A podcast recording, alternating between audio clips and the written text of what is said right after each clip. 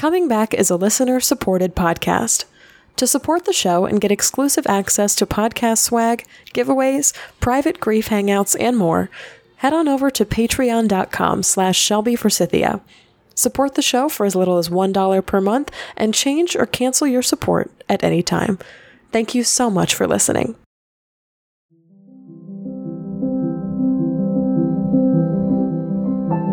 Hi there, and welcome to Coming Back, a podcast about coming back to life after death, divorce, diagnosis, and more. On today's show, I'm talking to Kate Manser, the brains behind the cult sticker following You Might Die Tomorrow. After four back to back losses, Kate was jolted back to life with an extreme sense of urgency to make her life one she loves. Also on the show today, I'm sharing my five favorite grief books that you should read in 2019.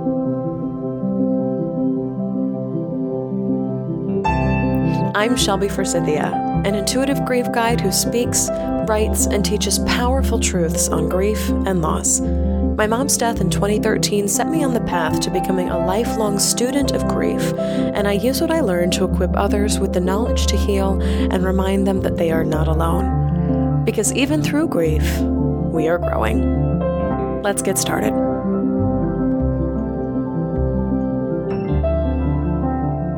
Hi there, grief growers, and welcome to Coming Back this week.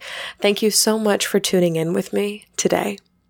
Just a quick reminder before I get into the meat of the top of the show that this month's live grief support hangout is happening Monday, January 28th at 8 p.m. Central. To join us, all you have to do is pledge $1 or more per month over on patreon.com slash Shelby Forsythia. This is such a connecting and grounding time and such a great way beyond the podcast to feel seen and supported and loved on in the midst of your grief. It's one of my favorite times of the month. I always look forward to this hour long get together with all of you listeners from all over the world. It's just so, so cool. So I hope you will join us. And you can always find a link to my Patreon page in the show notes or at my website, shelbyforsythia.com. So, something really neat I wanted to share with you today is something that I actually do every year. I'm not sure if I've ever mentioned it on this podcast, but definitely around the Facebook corners, if you follow me on social media, all that jazz, you know that I am an absolute lover of books. I love them. Uh, and I didn't always love books. After the forced required reading of high school and college, I kind of let my love of reading fall by the wayside. I kind of forgot that I loved reading. There was a temporary book love amnesia happening uh, in the years after high school and college. And I picked up a book on a whim from the place where I worked in 2014, which was an advertising firm here in Chicago. And there was like an employee lending library. And the book that I picked up, ironically enough, in the first year after I lost my mom was The Happiness Project. And admittedly, I wasn't looking to be happy so much as I was looking to try to find ways to be happier than I was, which if you're grieving, you know those are two very different things. It's not how can I be happy again, because that seems nearly impossible in the aftermath of loss. It's how can I be a little bit better tomorrow than I am today, and not in um, not in a shallow way, not in a false striving way, but just I needed some glimpses of hope, and I needed them to be doable. And what's really neat about this book, The Happiness Project by Gretchen Rubin, is that the things that she says, she does a lot of self study for her own happiness, but some of the things she said just struck me like a lightning bolt. And I learned in one of her later books, she actually calls this a lightning bolt realization, something that flips your habits overnight, but something that strikes you so profoundly that it instantly changes your life. And this lightning bolt moment I had while reading The Happiness Project, her book, was I can I can start reading again. She had an exercise printed in her book about a lot of the things that make us happy as adults were things that we loved to do as children. And one of my most fond memories, and this incorporated my mom as well, which was why it's super fitting, was my mom, my sister, and I all going to our downtown library and checking out books. And at the time, I mean, I was in elementary school, so like Nancy Drew, Harry Potter, they were at the top of my list. And my mom actually constructed a reading nook behind our couch that she and my dad, like the adults, could not reach it. Uh, but my sister and I would tuck back there with these huge pillows and a basket full of books And every week in the summer, we would go to the library, and that was like an exploration. We could choose whatever we wanted. And reading this in Gretchen Rubin's book, that the things that made me happy as a kid could also make me happy as an adult, I'm like, I could go to the library again. All of a sudden, I was struck with, like, oh my God, I have this freedom. I'm an adult. I live in a big city. There's libraries everywhere. Uh, and there's no teachers or professors trying to tell me what I'm allowed to read. And so, this realization, this lightning strike, opened me up to this world of possibilities of I can start reading books that I love again. But I struggled initially when I showed up to the library because I was like, well, what interests me now? It's been so long since I've chosen books that I love to read and just read them for pleasure that I, I had no kind of idea where to start. I couldn't see the first step on the path. And what really interested me in the first year after my mother's death turned out to be books about grief. I wanted to know how to do it. I wasn't necessarily looking for a how to book because there really is no step by step formula for coping with loss because I think everybody tackles it in their own ways. And I've learned that for myself as well, doing the show and speaking to all of you out in the world. But the stories of others who are grieving, not only do they help me feel like I'm less alone, but a lot of times, kind of like Gretchen Rubin's book, they have these tidbits of wisdom or these lightning bolt realizations, or you said that better than I could have ever said that. And oh my God, you put words to that thing that I'm feeling, and this is incredible. And, uh, and books just became that for me.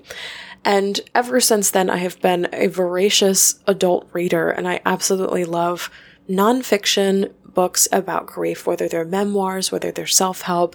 I just, suck them up. And it's one of the big reasons I have so many authors here on the show as well, is I just love all that wisdom compressed into this, this totem of knowledge that can get passed around and shared and highlighted and pulled from and, and absorbed in a way that not all other grief experiences can. And it's just so cool. Books are so cool. I know so many of you out there share my love of reading and of books. So surmise all this to say, summing all this together, uh, every single year since I started my business, Shelby Forsythia Intuitive Grief Guide, I have done a once a year roundup of all the books I loved that I read. And the number, the, the sweet spot number seems to be five. So I did a roundup in 2017. I did a roundup in 2018. And this year I'm presenting to you my 2019 list. And so these are books that I'm recommending that you read in 2019. They're not necessarily books that are coming out in 2019, but they're the best five books that I read in 2018 that I think you might enjoy for 2019. And here on the show today, I'm just going to read off the titles and the authors of these books. I'm not actually going to read off any of my uh, descriptions or insights or, or my summations of it, but you can find those. You can always find these over on my blog, which is located like all things, at shelbyforsythia.com. And you can see kind of my insights while reading some of my favorite chapters, which books are darker than others, which ones are more personal stories, and which ones are overarching. Um, but I have five books that I absolutely just devoured and loved reading in 2018 that I really think if you haven't picked them up yet, you should pick them up in 2019. So, the first book that I really, really enjoyed in 2018 was You Are Not Alone by Debbie Augenthaler. And many of you will remember Debbie as a podcast guest last spring. And I just, I get requests from authors to be on the show a lot. And I was just blown away by the structure of Debbie's book. And many of you remember we talked about it and I pulled, you know, quotes from some of her chapters while we were speaking. And it's just, it's such a cool book. Uh, definitely check that one out in 2019. Uh, another book that I absolutely loved took a little bit longer to read because it was um, heavy on the vocabulary, but I weirdly enjoyed that challenge. is called H is for Hawk by Helen Macdonald. The third book that I really, really loved reading, uh, that actually a coworker recommended to me, was When Breath Becomes Air. And I hope I don't butcher his last name, but his name is Paul Kalanithi. I hope that's correct. And his wife's name, who wrote the afterword, her name is Lucy Kalanithi. So I hope you'll pick up that book as well. That one's a very short read if you're looking for something quick. Uh, the fourth book that I totally absorbed, and I actually got to see the author speak in Chicago in 2018, is Tuesdays with Morrie by Mitch Albom. And this is another quick read that's just so delightful. There's a movie of it as well if you'd like to check that out. Uh, and you can actually see interviews with Morrie Schwartz, who is the gentleman that died in the book, uh, on YouTube. I believe they're floating around on the internet somewhere, which is really cool. Uh, and then the last book that I absolutely adored reading in 2018 that was very heavy, very twisty of a book uh, is called A Mother's Reckoning by Sue Klebold. And she was one of the mothers of uh, the Columbine shooters. She was the mother of one of the Columbine shooters. And this is her little reckoning with the aftermath of the day she found out her son was one of the Columbine shooters and completed suicide that day, and then her life in the aftermath. And it is a hell of a book, let me tell you. So if you'd like to see full synopses or my perspective on these five books, and or if you'd like access to the other two roundups that I've written on grief books that I love, all you have to do is go to shelbyforsythia.com and click blog, and it should be the first post that shows up for you. And then, of course, the previous ones you can scroll down and see uh, posted in years past. And of course, if you follow me on Facebook as well, I'll be posting these both in my public page, which is Shelby Forsythia Intuitive Grief Guide, and I'll be posting this in my private Facebook group too, if you're there as well, which is called the Grief Growers Garden. And that's where listeners of this podcast, people who have lost a loved one, go to hang out, share losses, share resources, all that jazz.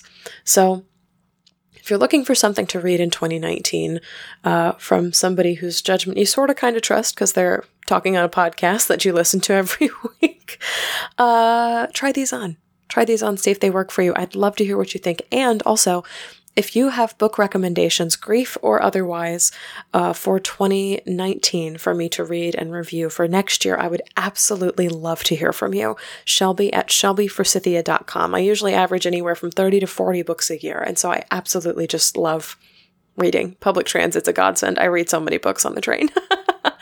uh, so thrilled to share these with you this week, grief growers. Next up, my conversation with Kate Manser, who wants to remind you that you might die tomorrow.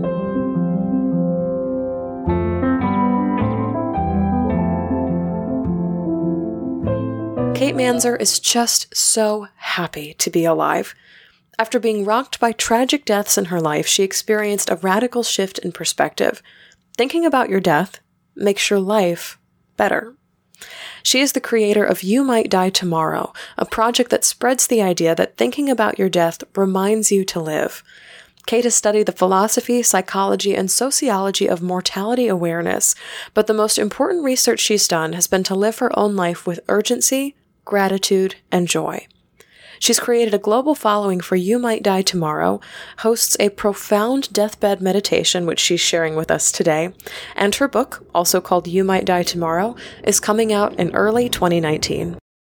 Kate, I am so delighted to have you on coming back today because my introduction to you and your work was with the phrase a cult sticker following. And so I had to know more about that and what that had to do with grief and death and life and loss, and just had to have you on the show for that reason. So, uh, welcome to coming back. And if you could please, we'll start where we start with all of our guests with your lost story, but I promise listeners we will get into the stickers very shortly. Yes. Yeah, absolutely. So my lost story um, started uh, in high school. I lost a, a, couple of friends, but what really radically shifted my life was three years ago. I lost three um, people around my same age in rapid succession, all in the span of one year. My 27 year old uh, boss at Google died in a cliff diving accident. My uh, hus- then husband's cousin died of uh, cancer. He was 36. And then um, a friend of mine from college was killed at 27. She was walking across the road and was hit by a drunk driver. And I had never really thought too much about death prior to that. In fact, I spent most of my high school years thinking that I was invincible.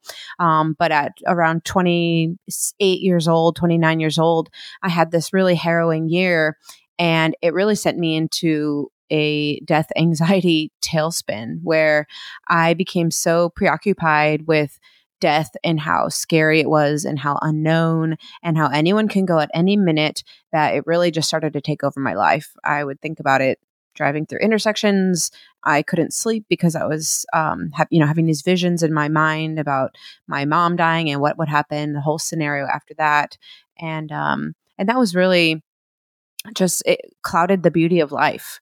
And then everything changed when there was actually one more death that occurred. My friend and colleague at Google, Dan Fredinburg, was climbing Mount Everest uh, when the Nepal earthquake hit, and he died in an avalanche that day. And this was, again, like the fourth um, unexpected death of a relatively young person in a short period of time. But this time I was angry. I was like, climbing Mount Everest is something you do electively and he chose to do this and he you know now he took himself he took himself out of the world. But as i thought more about it that was where the real um the real transformation occurred and i'll stop there because that was really you know after i went through this anger and this death anxiety um, i had a realization uh, that i think will be really helpful for your listeners that's a cool place to stop, and I love your self awareness there. Um, I want to talk about the concept of death anxiety because this is not something that gets talked about a lot or maybe even at all in the grief sphere. Um, I talked about it a little bit actually about a year ago. Uh, this time in 2018, and I talked about the concept of becoming hyper I called it mortality aware after mm-hmm. somebody that you love dies. And it sounds like this is exactly what you went through. Like somebody dies, and you're like, oh shit, that's going to happen to me too. And not just yeah. me, but every single other person around me. And all of them are going to go ha- have to go through this process of you know, some kind of tragedy where their physical body's no longer working, some kind of, you know, death or a memorial, and then the aftermath of, you know, people having to clean out your stuff and, you know, fill in for you at work and like all these other things that like death kind of sets off this a tidal wave of uh, actions it's a, it's a ripple effect. In the world when somebody dies they don't just die and they're gone. It's it's this these waves and circles of people that radiate out from them. And I, I don't know it's sometimes it's overwhelming to think about when you realize like this is going to happen to me and to everyone i i know. Can you speak more on like what that feels like in your body and how it like manifested in your world? Oh, it was it was awful. Uh, really, I mean, it was. You know, I have not experienced in my life uh, what I I've heard you talk about on the show before a primary loss, like a, a parent or a sibling or a, a spouse. Um, these were all, I guess, you could call them secondary losses. They were, you know, uh, varying levels of close and um, not as close friends. Um, but the death anxiety that I experienced was uh, it took over my life to a point that I think is not on the level of experiencing primary loss, but pretty close to where um, I couldn't really function in a way. Uh, like I said, it was just, it would take my mind over um, throughout the day at various points and these these really kind of awful movies would go off in my mind of like i would imagine my then husband that i had gotten the unexpected call that he died and i would imagine um, you know, going to Brazil for his funeral and what I would tell his parents and you know all of these things. And and to answer your question it it was a visceral experience as I think grief so often is manifested in our bodies. Um, the death anxiety for me was was as well. But I think that the level to which that experience was uncomfortable was important for me uh, in the realization that I had uh, soon after the fourth death uh, because that discomfort was really, um, really showed me uh, the other side of death that I soon realized. This is a question that just popped into my brain, but what was it like? I'm 26 years old. You were 28 when all these thoughts were circling around in your head, and these three major people died, and then a fourth shortly after. Um, what was it like being 28 and then watching other 28 year olds without these thoughts in their heads operating in normal, quote unquote, normal life. mm-hmm. I think that's a wow. I haven't really thought about that very much. It's a beautiful question. I think on one hand, I was, uh, you know, just so in in it in this death anxiety that it didn't uh, really crossed my mind that everyone wasn't thinking about this. But on the other hand, I did see people kind of like floating through life, not thinking about death, and I was a little bit envious of them in in some ways. Yeah, I think I asked that question because, uh, in my experience, and a lot of 20 somethings that come on the podcast, there's this, um, there's almost like a righteous bitterness that comes with experiencing death mm. or knowing death in your 20s. And of course, knowing death at any age kind of makes you angry at the people around you and like, why hasn't the world stopped turning and why is no one worried about this and it just makes you it made me yeah. in, at 21 want to go up and like shake people and like don't you understand this is the way it is we're all gonna die like it just um and yeah. so i wondered you know because death anxiety is something that can be severely overwhelming as you said but also it's in stark contrast to the way most of the rest of the world rotates mm-hmm. Mm-hmm. Yeah, and I think that um, there's there's a lot of different ways to process mortality awareness and having come from what i think are kind of the three or four main camps uh, number one being just like pretending like death doesn't exist number two being this death anxiety um, that i know is actually really common. I think everyone experiences some death anxiety at some point of varying degrees and then the third camp which is perhaps uh, grief, which is a, a, very different type of mortality awareness. And then the fourth camp, um, which is something that I hope to help um, people experiencing grief on this podcast today, is how mortality awareness can be a source of inspiration to live and um, and vibrancy in life. Let's get into your realization or this transitional moment for you. What was it and what did it look like? yeah, I had come from this place of, like I said, just being consumed by that fear of death. Like, when is it? Where is it? How is it going to happen? It's so mysterious. And I think if something is cloaked in mystery, it's naturally anxiety producing. And then Dan died in, on Everest. And again, I hit that anger point at first uh, that he had elected to do something that was so dangerous. And he was such a vibrant person. I was so angry that he had chosen something that had this big risk of taking him away from us, taking taking him away from the world. Um, but as I thought more about it, I realized that climbing Everest is not something that you just, you know, do on an average weekend or like you just pick up on a Saturday. It's something that takes a tremendous amount of um, contemplation. It's very expensive. It requires uh, an intense amount of physical training, and it's something that you do really mindfully.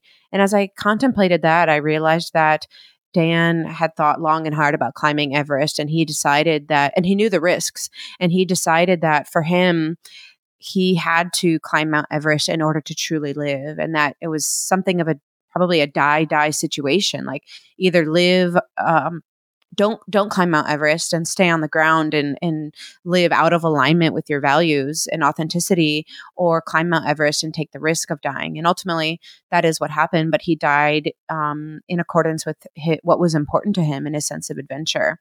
And I also realized that with all of these young people dying around me, that like I'm spending so much time worrying about when I'm going to die. And in that intersection, I'm afraid that I'm going to get T boned and that'll be the end. But I realized, like, you know, Dan died on Everest. I could die in that intersection. I could die like climbing the stairs. I'm a very clumsy person. And so, with that realization that I don't have any control over that, which I've been putting so much thought and energy and anxiety into. Uh, all of that just really transformed into a zeal to live because I said, you know what? If I have no guarantee of how long I'm going to live and when or where my death will come, the thing I do have control over is how I live until that mystery moment comes. And, and that was the profound shift for me. So, in my brain, as you're telling this story of kind of the waking up, the realization, or like um, putting the pieces together, I get this envisioning of like the other half of the story where it's like, and then I woke up and I quit my job and I started doing things. And I climbed mountains and you took up horseback riding and all these things that you've always wanted to do.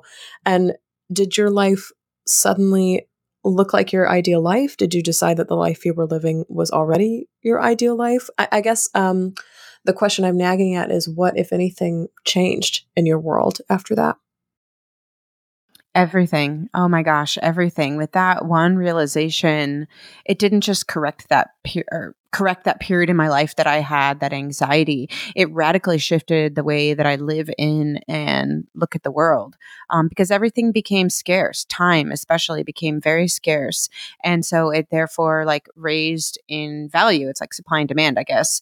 And, um, and so, yeah, everything changed for me. My outlook, number one, first and foremost, was the big thing that changed. I loved loved and love harder. I take more calculated risks. I try to approach each day with joy. And I did actually uh, quit my job at Google. I left Google and I traveled around the world for two years. I started writing the You Might Die Tomorrow book, started the you know the blog um, you know started this cult sticker following that you mentioned um, but it sounds really really idyllic. You know my, my life wasn't terrible before i started. My life was and still is wonderful. Um, it's the perspective that really shifted. And i just actually had a, a realization the other day about what happens after after a spiritual awakening. And i wrote this whole like blog post entry about how like it sounds magical and it is but then you find out that it takes work, just like everything else, like gratitude and meditation and really working at finding joy and, and all of that. But um, in the scope of living like you might die tomorrow, which is what I try to do, it all seems worth it to me. I'm laughing because the idea of, of what happens after a spiritual awakening, I've run into this wall before where I'm like, I've had an awakening. This is awesome. And then you wake up and like, damn it, I have to put this into like reality now. I have to manifest this in some way, or or like I have to pr- take it from my brain and like push it into my reality. Like now I have to live it. Now that I've been given the gift of the awakening, now I have to like do something about it. Like, damn, yeah. like what a ripoff. And then we have to figure out how to do. yeah and then we have to figure out how to do that with compassion oh, because like just because we have an awakening doesn't mean we're not like sunshine and rainbows every single day like life is still really da- damn hard. And um and so having compassion with ourselves just like in the grief process that there it's like two steps forward. Even if it's like 10 steps forward you're going to go eight steps back at some point. Can you speak more on that? Um because i i got glimpses of that when you were like my life is wonderful. Um but i know that all of our lives will continue to hold elements of pain and grief in the day to day. Yeah, I think one of my favorite sayings uh, is I think I made it up. I don't know, but I say perspective is a hell of a drug. Oh my uh, gosh, I love. I'm writing that down. Yeah, it's a hell of a drug, and it's my favorite one because man, like it's so easy to get caught up in like the washing machine of life and all like the little things we have to do, like you know cleaning out our closet, which I'm actually looking at my disaster of a closet right now, and emptying the dishwasher and like making a dentist appointment. It's so easy to get caught up in all of that, and even the greater stuff, like what people think of us, and if we're making the right decision, and uh, you know, are we in the right career? What do we want to do with our lives?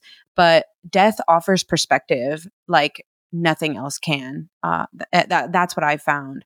And so, in terms of like maintaining that sense of spiritual awakening, or just like you know trying to like be a good human um death is the number one thing that helps me do that because in death everything falls away. If you imagine yourself um how you're going to look at your life when you're on your deathbed for example and you look back at the present moment, you can look at it with a new set of eyes from your deathbed as opposed to just looking around now and being like, oh my God, this is my life. There's so many things. How do I sort it out?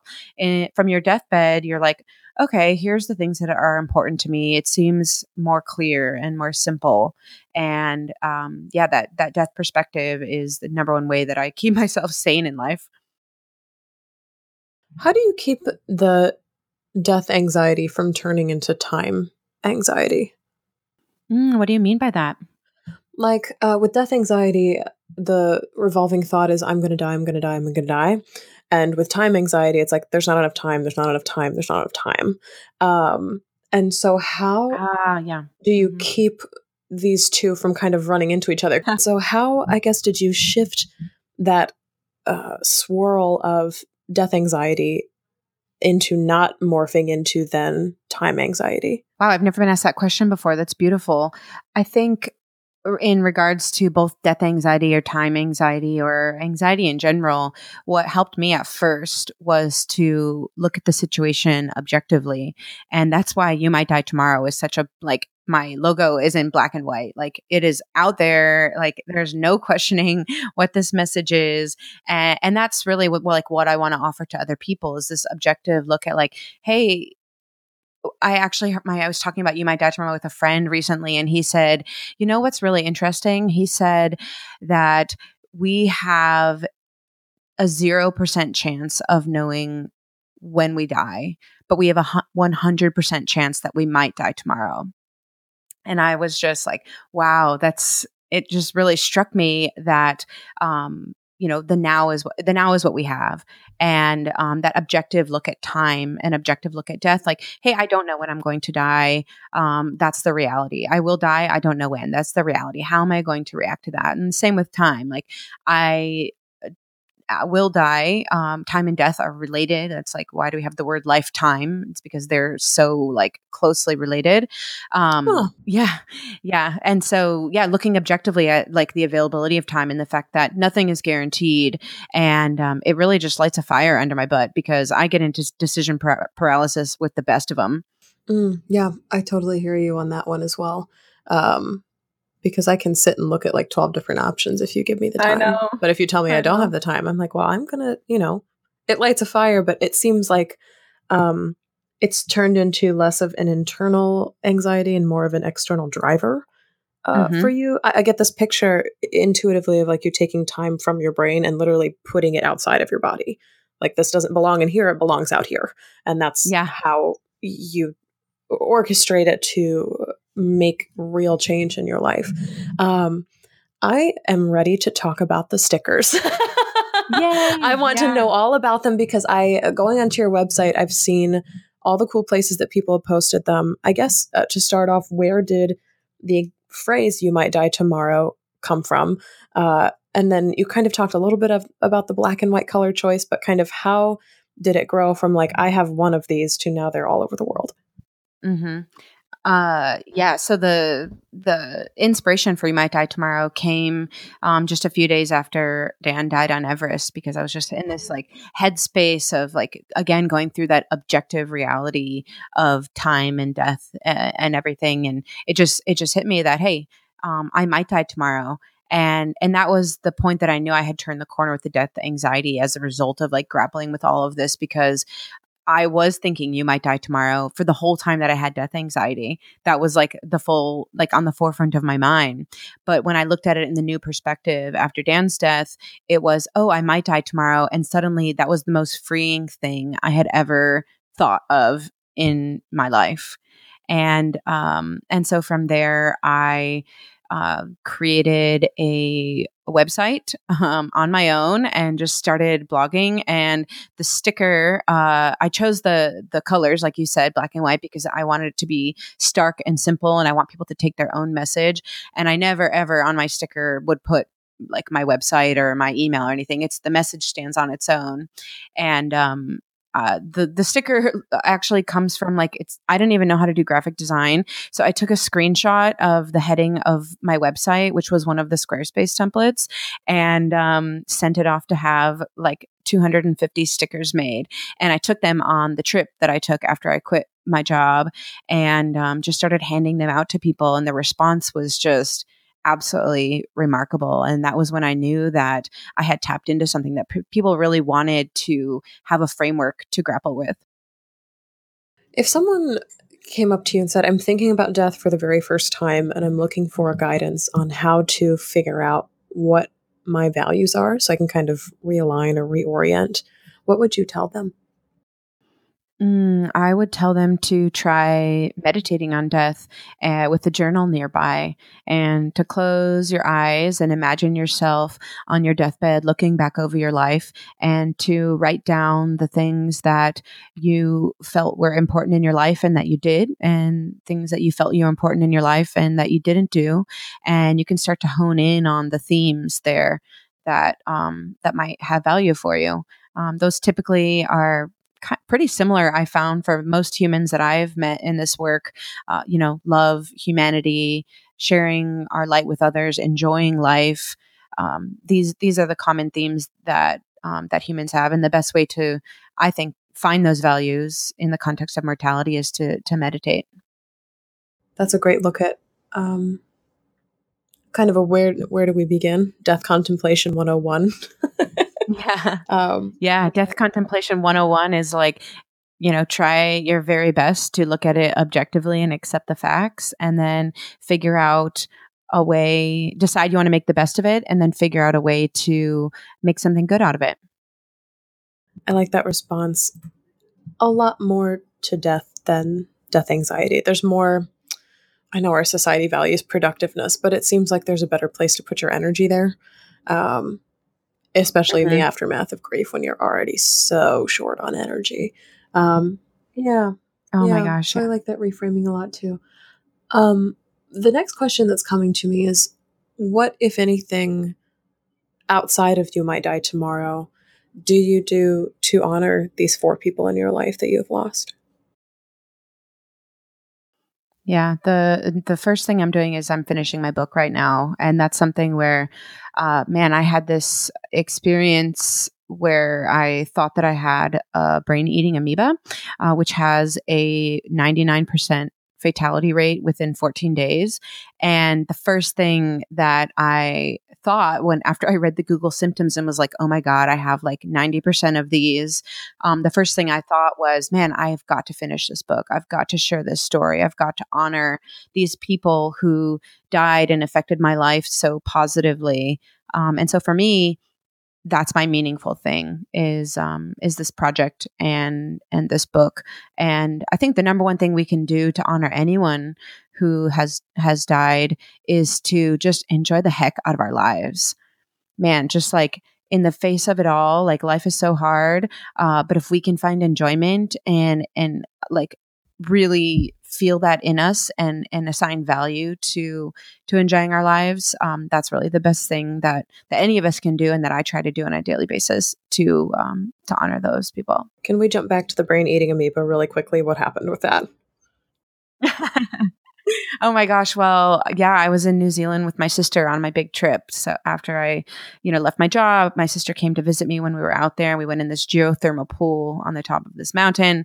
And um, it's like, oh, if you insufflate the water, you could get this brain eating amoeba of course I did not insufflate the the water. Like I kept my head above water, but it was like very steamy and the next day I started feeling achy and my neck was hurting and so I started googling the symptoms of this Naegleria fowleri and they happened to match what I was feeling and for those and so that was like you're dead. You're supposed to be dead within like 7 to 14 days. And those next 7 days that I woke up and, and alive every morning even though I thought I was going to die, were some of the best days of my life and the most clear days of my life. Like my sister and I had been arguing on the trip, and suddenly I was like, "I love you so much." Uh, and and this is this was one of the ways that I realized that death is so powerful. Is like, you know, even with a hypochondriacal near death experience like I had, um, which was totally manufactured in my brain. I did not have the amoeba, um, but it but having that experience offered me this beautiful perspective and appreciation for life. I'm laughing, but also I have WebMD diagnosed myself to pieces, uh, especially when you've yeah. seen oh someone oh die, especially when you've seen someone die. So I'm speaking to all of my grief growers listening right now. If you have WebMD or Google diagnosed yourselves, you are not alone. So yeah. yes, I totally thanks Google. This. Thanks Google. It's it's a blessing and a curse in so many ways. Because I know I'm like, here's so many people listening have found this podcast on Google, but at the same time, we also convince ourselves we're dying on Google. so use it wisely. It can have a silver lining, though. Yes. I want to ask you uh, another question that I wrote down kind of in the early stages of your speaking, because I imagine that you, kind of like me, have pondered this uh, a lot already. And that is what would you like to die doing? Or how would you like to die? Mm, how would I like to die? Uh, I went to this um, meetup group. There's this meetup group in Austin that I just came upon called Death Matters, and it I expected it to be like in a dark basement, and it's like a few people like you know you know grieving, and it ended up being this group of 19 you know, vibrant people who had all experienced death and grief in their lives or passionate about the idea of like shining a light on mortality awareness. And um, we had this like group conversation, and one of the questions was, would you rather die a um, you know an unexpected and swift death or a um, a longer term death? And um, I, I, had to be vulnerable on that because I was like, well, my ego says unexpected death uh, because um, you know uh, people just um, have have the reaction and um, and you know you you it's always nice to think about going uh, you know without any pain. But but again like I have this ever since I had my realization I had a new outlook on challenge in life um, and I'm sure I'll be thrown challenges, which I uh, am unsure that I'll be able to get through. But but in general, I try to like uh, have a positive relationship with challenge. And I think if I were to die um, of, say, like um, a, a, terminal illness where I had time to contemplate and think about it, that would kind of be like the ultimate um, like personal research or contemplation of my lifelong work of um, like researching and spreading the idea of mortality awareness. So I think I would want to die um, having having the time to meditate on and really feel and, and share with the world uh, my experience. There are several authors that have died in that fashion and then have had books published posthumously, so after their deaths. Um, the first one that comes to mind for me is Elisabeth Kübler-Ross, who a lot of the grief community shames because she is like the head honcho inventor of the five stages. Uh, I'll say right here and now, I've personally read her books, and she's like the media kind of took it and ran with it. So they're more like the five buckets of grief, but the way that that it's been misconstrued through the years uh, has kind of um, misrepresented her her work and her studies. But on in her book, not on um, not on death and dying, but I believe her book is called On Grief and Grieving. She has a dear friend named David Kessler who still is around in the world. He's like Oprah's grief guy.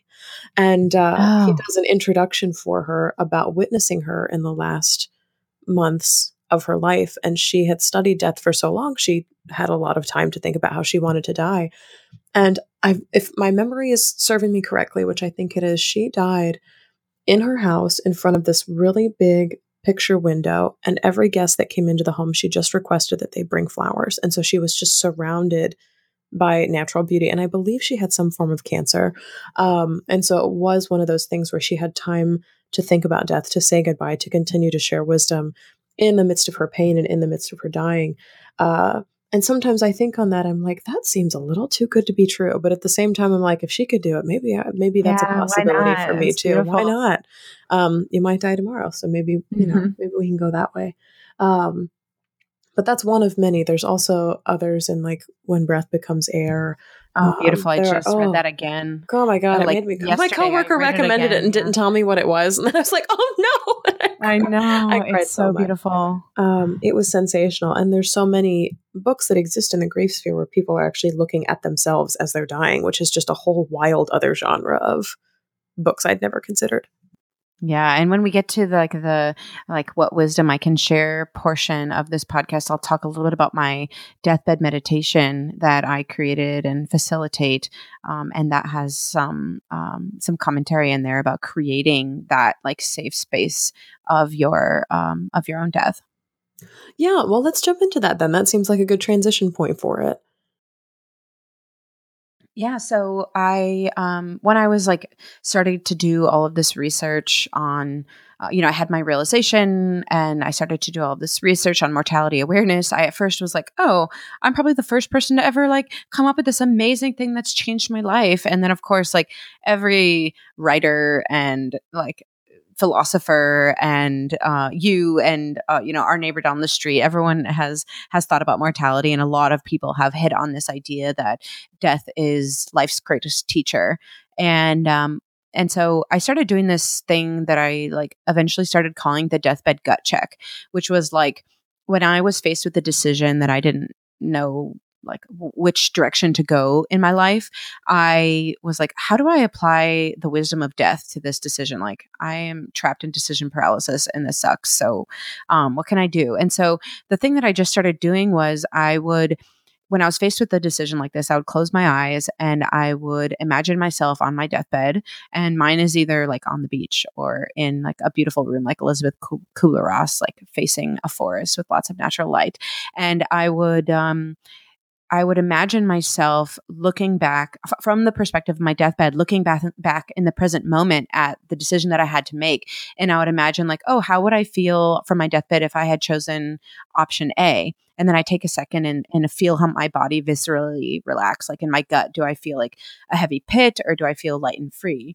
Um, and then I do the same thing for option B. And almost always I'm able to like like hone in on um, either a negative or a positive sensation in my body that tells me which is the right way to go because in death we have this wisdom like no other like like i said everything falls away. All the you know worry about what people think of us and um, like the perspective that we don't have.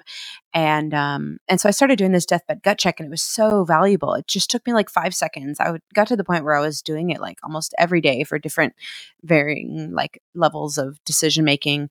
And then i um, created i started looking up like oh well what if i did a meditation about my deathbed um, and get like a greater longer perspective on my life? And so i created one.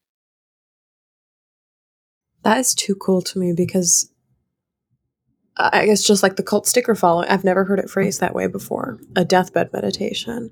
And i think that's something that's uh, simple enough to grasp onto without going too deep into the morbidity of it. Um, and that's that's tremendously helpful. I really like how you phrase that.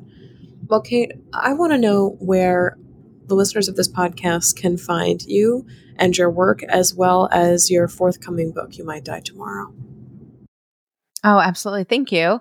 The deathbed meditation is something that I facilitate either uh, virtually or in person. And you can go to youmightdietomorrow.com, my website, and learn more about uh, sign up for the deathbed meditation, um, get some stickers, uh, or send me a note. And um, I have a really vibrant community on Facebook and on Instagram. And my book, uh, like I said, kind of my life's work, this thing that's so important to me, is in um, the final stages now and will be hopefully coming out this summer.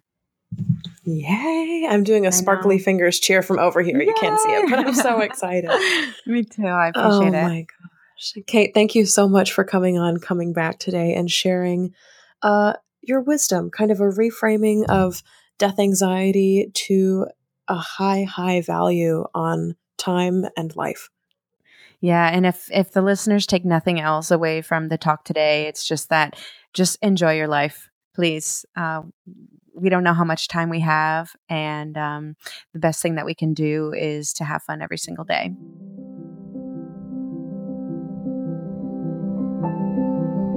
So that's all for this episode of Coming Back. Thank you so, so much to Kate Manser for coming on the show and laughing a lot with me today. I so, so appreciate you and your energy. Kate came back by recognizing that she might die tomorrow and by transmuting her death anxiety into an exterior force that lit a fire under her butt to make decisions about how she wanted to live her life. You can find a link to Kate's website where you can get your hands on You Might Die Tomorrow stickers in the show notes. For grief support beyond this podcast, go to patreon.com slash Shelby where you can pledge for as little as $1 per month to receive instant access to a monthly grief support group with me.